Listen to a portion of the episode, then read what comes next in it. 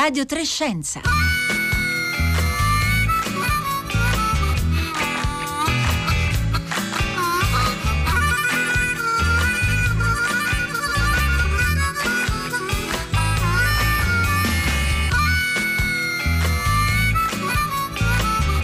Buongiorno, buongiorno, da Pietro Greco e benvenuti a Radio 3 Scienza. Allora, eh, dall'America Latina all'America del Nord, in continuità con Radio 3 Mondo. E alcuni giorni fa il New York Times titolava che sul coronavirus gli americani credono agli esperti e nonostante i conflitti che questi esperti, in particolare Anthony Fauci, hanno avuto con il presidente Trump, gli americani credono ai medici, credono agli scienziati. L'84% degli elettori eh, crede appunto nei medici e negli scienziati, il 90% tra i democratici, ma un ottimo 75% tra i eh, repubblicani. Anche Fauci ha un grande eh, successo, il 67% crede che lui dica cose giuste e eh, questa percentuale scende, ma non moltissimo, al 51% tra i eh, repubblicani però non tutti la pensano così ovviamente. Eh, c'è per esempio il senatore Rand Paul che ha detto a Fauci, ogni giorno ci dice cosa non possiamo fare, possiamo tornare a scuola? Chissà, dipende. Non possiamo fare questo, non possiamo fare quello, non possiamo giocare a baseball, ma mica lo dice la scienza che cosa possiamo fare. I never said we can't play a certain sport. What happens is that people in the sport industry ask me opinions regarding certain facts about the spread of the virus, what the dynamics are. I give it, and then it gets interpreted that I'm saying you can't play this sport or you can't play that sport. I agree with you. I am completely unqualified to tell you whether you can play a sport or not. The only thing that I can do is to the best of my ability give you the facts and the evidence associated with I know about this outbreak. Ecco, era Anthony Fauci che rispondeva appunto a Rand Paul e tutto sommato rispondeva anche al Presidente degli Stati Uniti. Ha detto io non ho mai detto che non possiamo praticare uno sport. Mi si chiedono dei dati sulla diffusione del virus, io li do e poi queste informazioni sono interpretate e diventano istruzioni puoi o non puoi praticare il tale sport. Io sono d'accordissimo con lei. Io non sono nella posizione di dirle se lei può o non può praticare qualsiasi sport. Quel che posso fare è, al meglio delle mie capacità, darvi i dati e le prove scientifiche su come funziona il contagio. Dunque Anthony Faggi dice che la scienza propone i dati e la politica eh, poi eh, decide. E allora prima di dare la parola al nostro ospite eh, vorrei ricordare che eh, voi potete mandare le vostre osservazioni, le vostre domande agli ospiti che avremo eh, scrivendoci su Facebook o su Twitter oppure con un sms o un whatsapp al 335 5634 296. E allora ecco il nostro ospite. Eh, cosa pensa eh, de, della risposta di Fauci? Stefano Bertuzzi. Stefano Bertuzzi è eh, un italiano che lavora in America, è amministratore delegato dell'American Society for Microbiology, la eh, ASM, è collaboratore della task force istituita dalla Casa Bianca per fronteggiare la eh, pandemia ed è stato già responsabile per le politiche della scienza per l'ufficio del direttore dei National Institute of Health. Eh, buongiorno Stefano Bertuzzi. Buongiorno a lei, buongiorno agli ascoltatori. E allora ci può dare intanto un primissimo commento di questa risposta che Anthony Fauci eh, ha dato al senatore Rand Paul? Beh, il dottor Fauci ha, ha perfettamente ragione, come eh, scienziati, come ricercatori, come esperti di salute pubblica, il nostro compito è quello di eh, informare in base ai fatti, in base all'evidenza, all'evidenza che si ha in questo momento. Uh, poi le cose possono cambiare perché eh, la scienza si evolve costantemente, immaginate la rapidità con cui si evolve una scoperta di un nuovo virus che è stato fatto solamente sei mesi fa. E, e, quindi si danno le informazioni che sono tese a proteggere la salute eh, dei cittadini, delle persone e poi eh, la politica deve prendere le decisioni in base a, a questa evidenza e quindi questo, questo, è il nostro compito, questo è quello che il dottor Fauci sta facendo in modo sublime e purtroppo bisogna riconoscere che i dati non ci stanno aiutando eh, negli Stati Uniti. La notizia è di ieri abbiamo superato i 50.000 casi, nuovi casi al giorno e quindi la curva sta andando nella direzione esattamente opposta. Questo per motivi dire, che esulano dalla politica o anche perché la politica non sempre ha seguito le indicazioni di Fauci e di voi scienziati? Eh, perché il problema è stato che uh, qualche settimana fa uh, c'è stata questa uh, corsa alla, alla, riapertura a tutti i costi. quando la curva epidemiologica ha iniziato a scendere, ehm, c'è stata, sì, si iniziava a riaprire ma con le dovute cautele, ehm, la grande polemica sulla eh, portare la mascherina per esempio, il distanziamento sociale eccetera, sono tutte cose assolutamente fondamentali in questo momento. In assenza di una terapia efficace e di un vaccino sono le nostre armi eh, contro il, il virus. Purtroppo alcuni stati interessante soprattutto quelli che non sono stati colpiti dalla pandemia dalla, mm, in modo così, ehm, eh, così, notevole come è stato per esempio New York o gli stati del nord-est, quindi gli stati del sud eh, soprattutto che hanno avuto un'incidenza della pandemia più eh, leggera eh, qualche mese fa, hanno fatto un po' una corsa a riaprire facendo un salto in avanti non avendo imposto uh, o caldamente eh, incoraggiato quegli atteggiamenti di sicurezza che derivano appunto dalla, dalla nostra conoscenza su cosa serve per, per prevenire il contagio e i risultati purtroppo sono quelli che vediamo, eh, che ci costeranno delle vite. Anche se interessante è che mentre i, contagi aumentano parecchio, sono i più alti mai stati negli Stati Uniti adesso, però le morti non sono aumentate eh, nella stessa, eh, nella stessa misura e questo indica che sono principalmente le persone più giovani, meno vulnerabili eh, ad essere contagiate, eh, perché sono state le persone più, ehm, che, che, più hanno voluto eh, uscire ai bar, alle spiagge, eccetera, eccetera.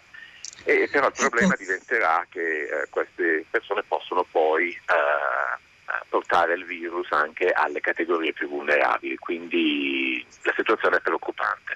Preoccupante. È una situazione preoccupante che Anthony Fauci, poi verrò a lei direttamente, ma intanto volevo fare un'altra domanda su Anthony Fauci, che Anthony Fauci aveva, come dire, aveva eh, preavvertito. Quello che volevo chiederle, eh, secondo lei Anthony Fauci sta mostrando un grande coraggio perché pur restando nei limiti consentiti a uno scienziato, eh, non esita diciamo, a, a, dire quella che lui ritiene sia la verità, senza, senza, uh, senza paura, diciamo così. Assolutamente, ha perfettamente ragione. Uh, Tony è, è, è, l'esatto, è il perfetto uh, modello uh, che tutti noi scienziati dovremmo seguire eh, ed è quello di dare l'evidenza, dare i dati e eh, interpretare al meglio delle proprie conoscenze quello che i dati significano e l'impatto che possono avere eh, e eh, consigliare quelli che sono gli atteggiamenti da tenere eh, per evitare il peggio. E Tony fa questo in modo eh, in modo magistrale, molto chiaro, ha una capacità di eh, spiegare e di essere efficace veramente notevole e questo è il nostro compito. Um, poi uh, spetta alla politica appunto uh, decidere, però spetta agli scienziati il compito di interpretare quelli che sono i dati e dare alla, alla popolazione i consigli uh, su come gestirli. E, mm, e, quindi è una posizione molto difficile la sua uh, perché spesso va in direzioni opposte rispetto ai segnali che arrivano uh, da alcuni politici. E però Tony con, grande, uh, con una grandissima uh, diplomazia uh, non, mette mai, non, mette mai, a rischio di dire di presentare l'evidenza, però non, non, prevaricando quella, quella, linea delicata che è quella di essere un consigliere dei politici. E quindi uh, non è che si mette a saltare davanti al microfono del Presidente correggendolo o, o di altri politici, ma in un modo molto chiaro uh, rispetta uh, i politici ma al tempo stesso non, non, cambia le sue posizioni riguardo ai dati e l'evidenza. È esattamente quello che bisognerebbe fare. Tony è, è il più visibile in questo momento anche per la sua incredibile credibilità ed esperienza, un personaggio unico al mondo, è fantastico, ho lavorato con Tony da, da vent'anni a questa parte e non, non ce ne siano altri come lui. Uh, però non è l'unico, voglio dire, il coordinatore della task force della Casa Bianca sul coronavirus, l'ambasciatrice Deborah Burks, con cui anche lavoriamo uh, direttamente, sta facendo esattamente la stessa cosa e quindi la comunità devo dire che la cosa veramente che ci conforta è questo grande livello di esperti eh, dal punto di vista scientifico che sono coinvolti eh, nella, nell'amministrazione. la comunità scientifica americana nel suo complesso che si comporta come, come Anthony Fauci, compreso lei. Eh, lei eh, eh, dirige questo, uh, American, questa American Society for Microbiology. E, e cosa fate esattamente, proprio nello specifico del contrasto al coronavirus? Sì, eh, noi facciamo diverse cose eh, come associazione. Con il, col coronavirus siamo stati estremamente coinvolti da, dall'ora zero, infatti eh, sono praticamente esausto in questo, dopo sei mesi, eh, ma il, eh, la cosa principale è eh, noi eh, gestiamo la certificazione dei direttori dei laboratori di microbiologia di essenzialmente tutti gli ospedali degli Stati Uniti. E quindi abbiamo un network molto capillare eh, di tutti eh, gli ospedali e dei laboratori ospedalieri. Ed è stato uno strumento di assolutamente fondamentale efficacia, quello per cui siamo stati eh, coinvolti dalla, dall'ambasciatrice Burks da Tony Fauci inizialmente e tuttora nella gestione del problema perché eh, attraverso questo network capillare abbiamo un polso della situazione di cosa sta succedendo nei vari laboratori, soprattutto dal punto di vista della diagnostica e quindi inizialmente quali erano tra i grandissimi problemi stati, di cui sono stati subissati i laboratori, quali erano le cose più importanti e quindi abbiamo indirizzato la task force a, a cercare di risolvere i problemi più importanti, di rimuovere quei blocchi che hanno poi permesso di aumentare la quantità di test e anche la, um, uh, la consegna dei materiali, di, di, reagenti per i laboratori, eccetera. Quindi in sostanza è tutto parte di questo concetto di cui parlavamo prima, cioè di portare l'evidenza e i bisogni per risolvere i problemi alla politica e fare decisioni. E devo dire che eh, siamo stati ascoltati e abbiamo avuto un'incidenza significativa nel, nel cercare di migliorare la situazione. Purtroppo il coordinamento come anche in Italia avete visto, insomma, tra lo Stato e le regioni è complesso e qui è ancora più forte perché l'identità degli Stati è ancora, ancora molto significativa, ancora più che in Italia le regioni. Quindi navigare la politica nazionale e le politiche degli Stati e delle città è molto complesso e noi ci siamo trovati appunto a fare esattamente queste cose e mm, sono molto orgoglioso, devo dire, di quello che tutti i nostri ricercatori e lavoratori hanno fatto e continuiamo gli americani lo riconoscono perché eh, non so se lei sta seguendo, ha seguito eh, questi dati forniti dal New York Times della fiducia che gli americani hanno a stragrande maggioranza verso voi scienziati e medici. Eh, lei cosa ne pensa?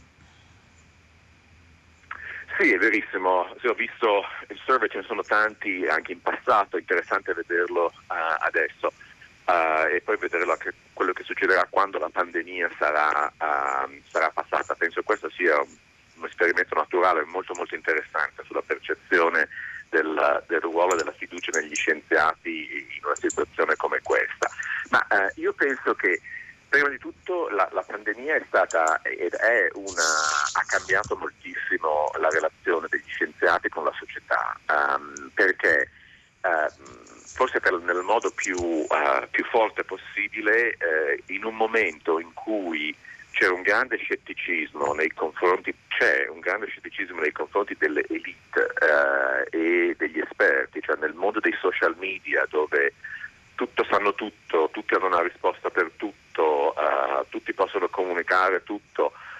A cosa mi serve un esperto, a cosa mi serve uno che ha studiato per decenni, eccetera, eccetera. Io lo so uh, e lo comunico. E quindi gli scienziati si sono trovati spesso in una situazione un po' difficile uh, nel rapporto con la società. Penso che la pandemia ci ha portato a vedere che eh, in fin dei conti avere un esperto a portata di mano che ti dà alcuni consigli diventa importante. E questa è una grande opportunità uh, per ripensare al ruolo tra uh, la scienza e la società. Um, devo dire che uh, c'è una grande responsabilità anche da parte dei, dei ricercatori e su questo um, un argomento per me molto importante perché um, noi, noi, scienziati non dobbiamo mai dimenticare che noi, i nostri datori di lavoro sono i cittadini, è la gente.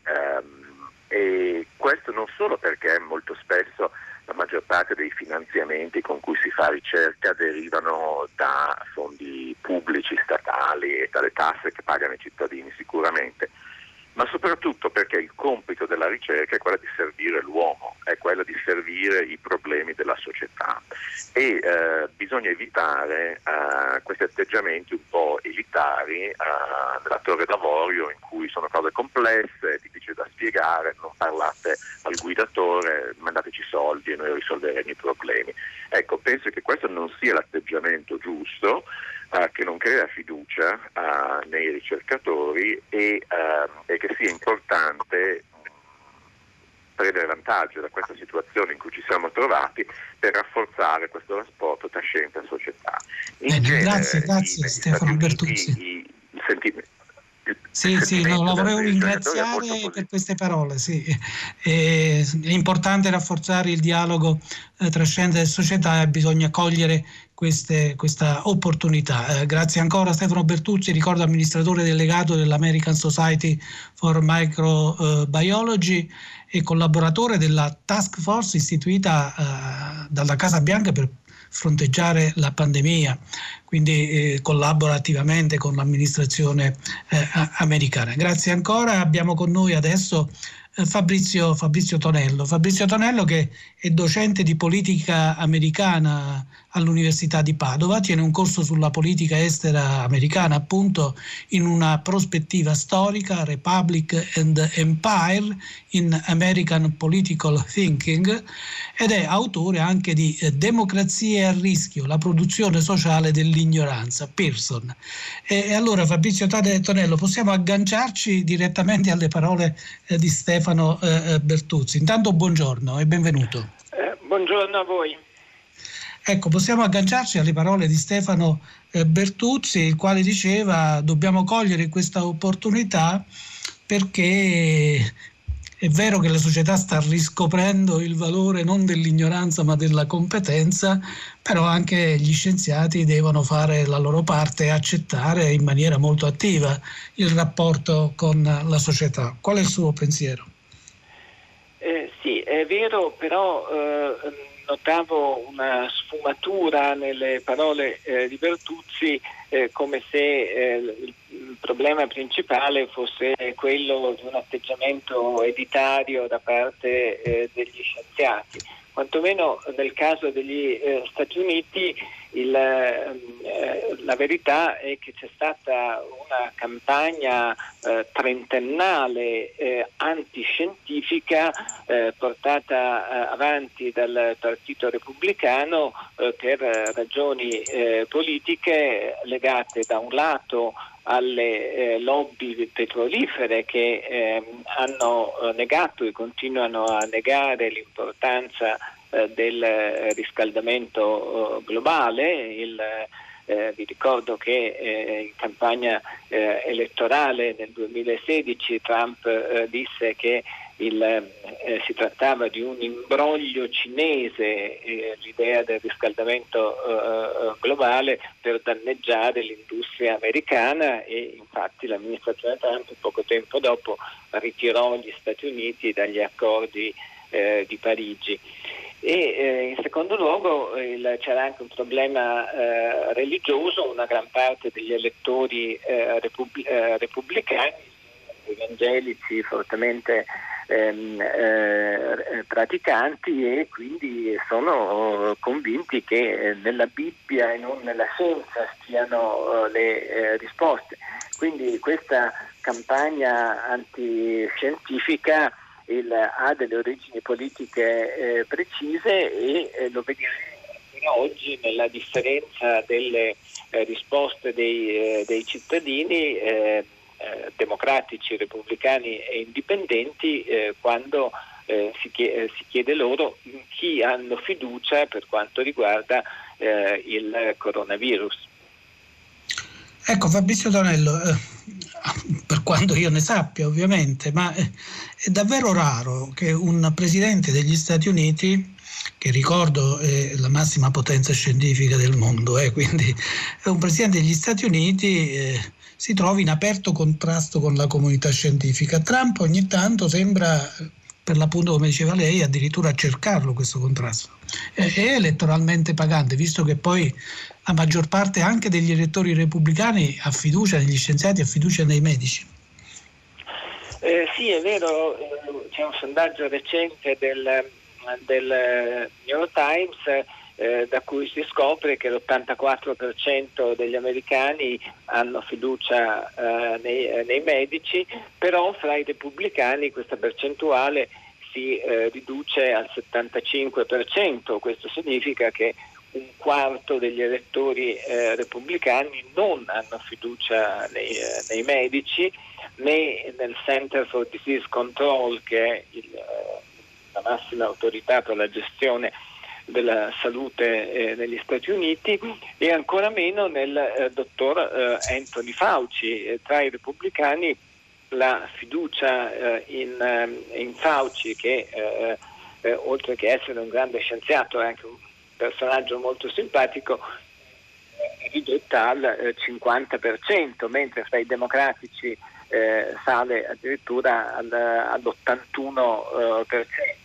Quindi rimane questo fondo di eh, scetticismo eh, alimentato anche dall'atteggiamento eh, di, tra- di, Trump eh, che, come diceva lei, il, eh, molto spesso il, cerca il contrasto eh, il, con la comunità scientifica, continua ad esempio a rifiutarsi di eh, indossare una mascherina eh, in pubblico e non è chiaro se questo eh, faccia parte eh, della ben nota eh, eh, vanità personale di, di, Trump oppure sia invece un messaggio a una frazione del suo elettorato che rifiuta di indossare mascherine o di rispettare il, il lockdown eh, in nome dei propri diritti costituzionali. Ecco, negli Stati Uniti, gli Stati Uniti, come tutti i paesi, diciamo, hanno anche le loro eh, contraddizioni. Come ricordavo prima, insomma, gli Stati Uniti sono da molti decenni ormai la principale potenza eh, scientifica del mondo. Negli Stati Uniti, non esito a dirlo, si fa la scienza migliore, più di frontiera. Eppure succede, per esempio in molti stati del sud, che viene contestato che so, l'insegnamento dell'evoluzionismo eh, nelle scuole. Quindi so, c'è una parte sta, del, del, dell'America che in qualche modo sembra rifiutare quella scienza che invece ha fatto grande l'America. Eh, sì, questo è vero, ma ha le sue eh, radici eh, nel fatto che gli Stati Uniti sono contemporaneamente una società eh, scientificamente avanzata, ma sono anche il paese eh, del mondo più profondamente eh, religioso, in particolare i protestanti evangelici eh, sono nella eh, loro grande maggioranza convinti della verità letterale eh, della Bibbia, alcune sette pensano che il, i giusti saranno direttamente rapiti in cielo al momento eh, del giudizio universale che potrebbe eh, accadere in qualsiasi momento eh, e eh, hanno un'interpretazione particolarmente eh, retriva del, del messaggio cristiano. Eh, tra l'altro eh, rispetto a un'Europa largamente eh, secolarizzata, gli Stati Uniti sono un paese dove il 90% dei cittadini è convinto di avere un angelo custode, il 75% giura eh, sulla, eh, sul pericolo di finire all'inferno eh, e quant'altro. Quindi è un, una radice religiosa profonda che il, non sparirà presto, eh, il, eh, possono avere eh, può darsi che eh, la eh, pandemia eh, cambi eh, qualcosa nell'atteggiamento verso la scienza, come eh, diceva mm. l'ospite precedente. Però uno dei grandi problemi di questo, di questo, momento è proprio la politicizzazione della risposta alla pandemia che rischia di rendere le misure san- sanitarie meno efficaci e applica- applicate a macchia di leopardo. Non dimentichiamoci che tre stati eh, gestiti da governatori repubblicani come Texas, Arizona e, e Florida eh, hanno avuto negli ultimissimi giorni un'esplosione di casi e di decessi. Ecco, eh, Tonello, eh, secondo lei il coronavirus potrà modificare insomma, la situazione politica e anche culturale diciamo, negli Stati Uniti a breve e a medio periodo? Lei già diceva che qualcosa forse potrà accadere, ma eh, cosa ne pensa? Beh sì, per esempio eh, sembra che due terzi degli americani, eh, quindi una percentuale molto alta che trascende eh, diciamo, l'elettorato de- eh, democratico, eh, sia critico nei confronti di Trump per il suo rifiuto di indossare una mascherina eh, in pubblico, tra l'altro altri dirigenti repubblicani hanno preso nota perché molti senatori invece si mostrano con con la mascherina lo stesso vicepresidente eh, Pence il, la indossa regolarmente. Eh, l'orientamento largamente maggioritario dell'opinione pubblica vada in questa direzione, eh, ma ripeto, il, ver- il, vero pericolo è che le misure di contenimento del Covid-19 siano eh, applicate in eh, maniera eh, dire, irregolare a macchia di, leopardo, di leopardo, sempre con la preoccupazione di eh, danneggiare il meno possibile eh, la eh, vita quotidiana e l'economia e quindi questa politicizzazione della eh, pandemia è un pericolo reale. Speriamo che il, l'esperienza conduca gli, gli americani eh, a, ehm, a, rispettare Bene. maggiormente il parere degli scienziati. Nei grazie, grazie davvero Fabrizio Tonello, ricordo docente di politica americana presso l'Università di Padova e autore di Democrazia a rischio, la produzione sociale dell'ignoranza. Siamo arrivati alla fine della nostra trasmissione odierna, ricordo che questo è un programma di Rossella Panarese e Marco Motta, in regia Marco Pompi, in redazione Francesca Buoninconti e Roberta eh, Fulci. Un saluto da Pietro Greco e adesso la linea passa al concerto del mattino.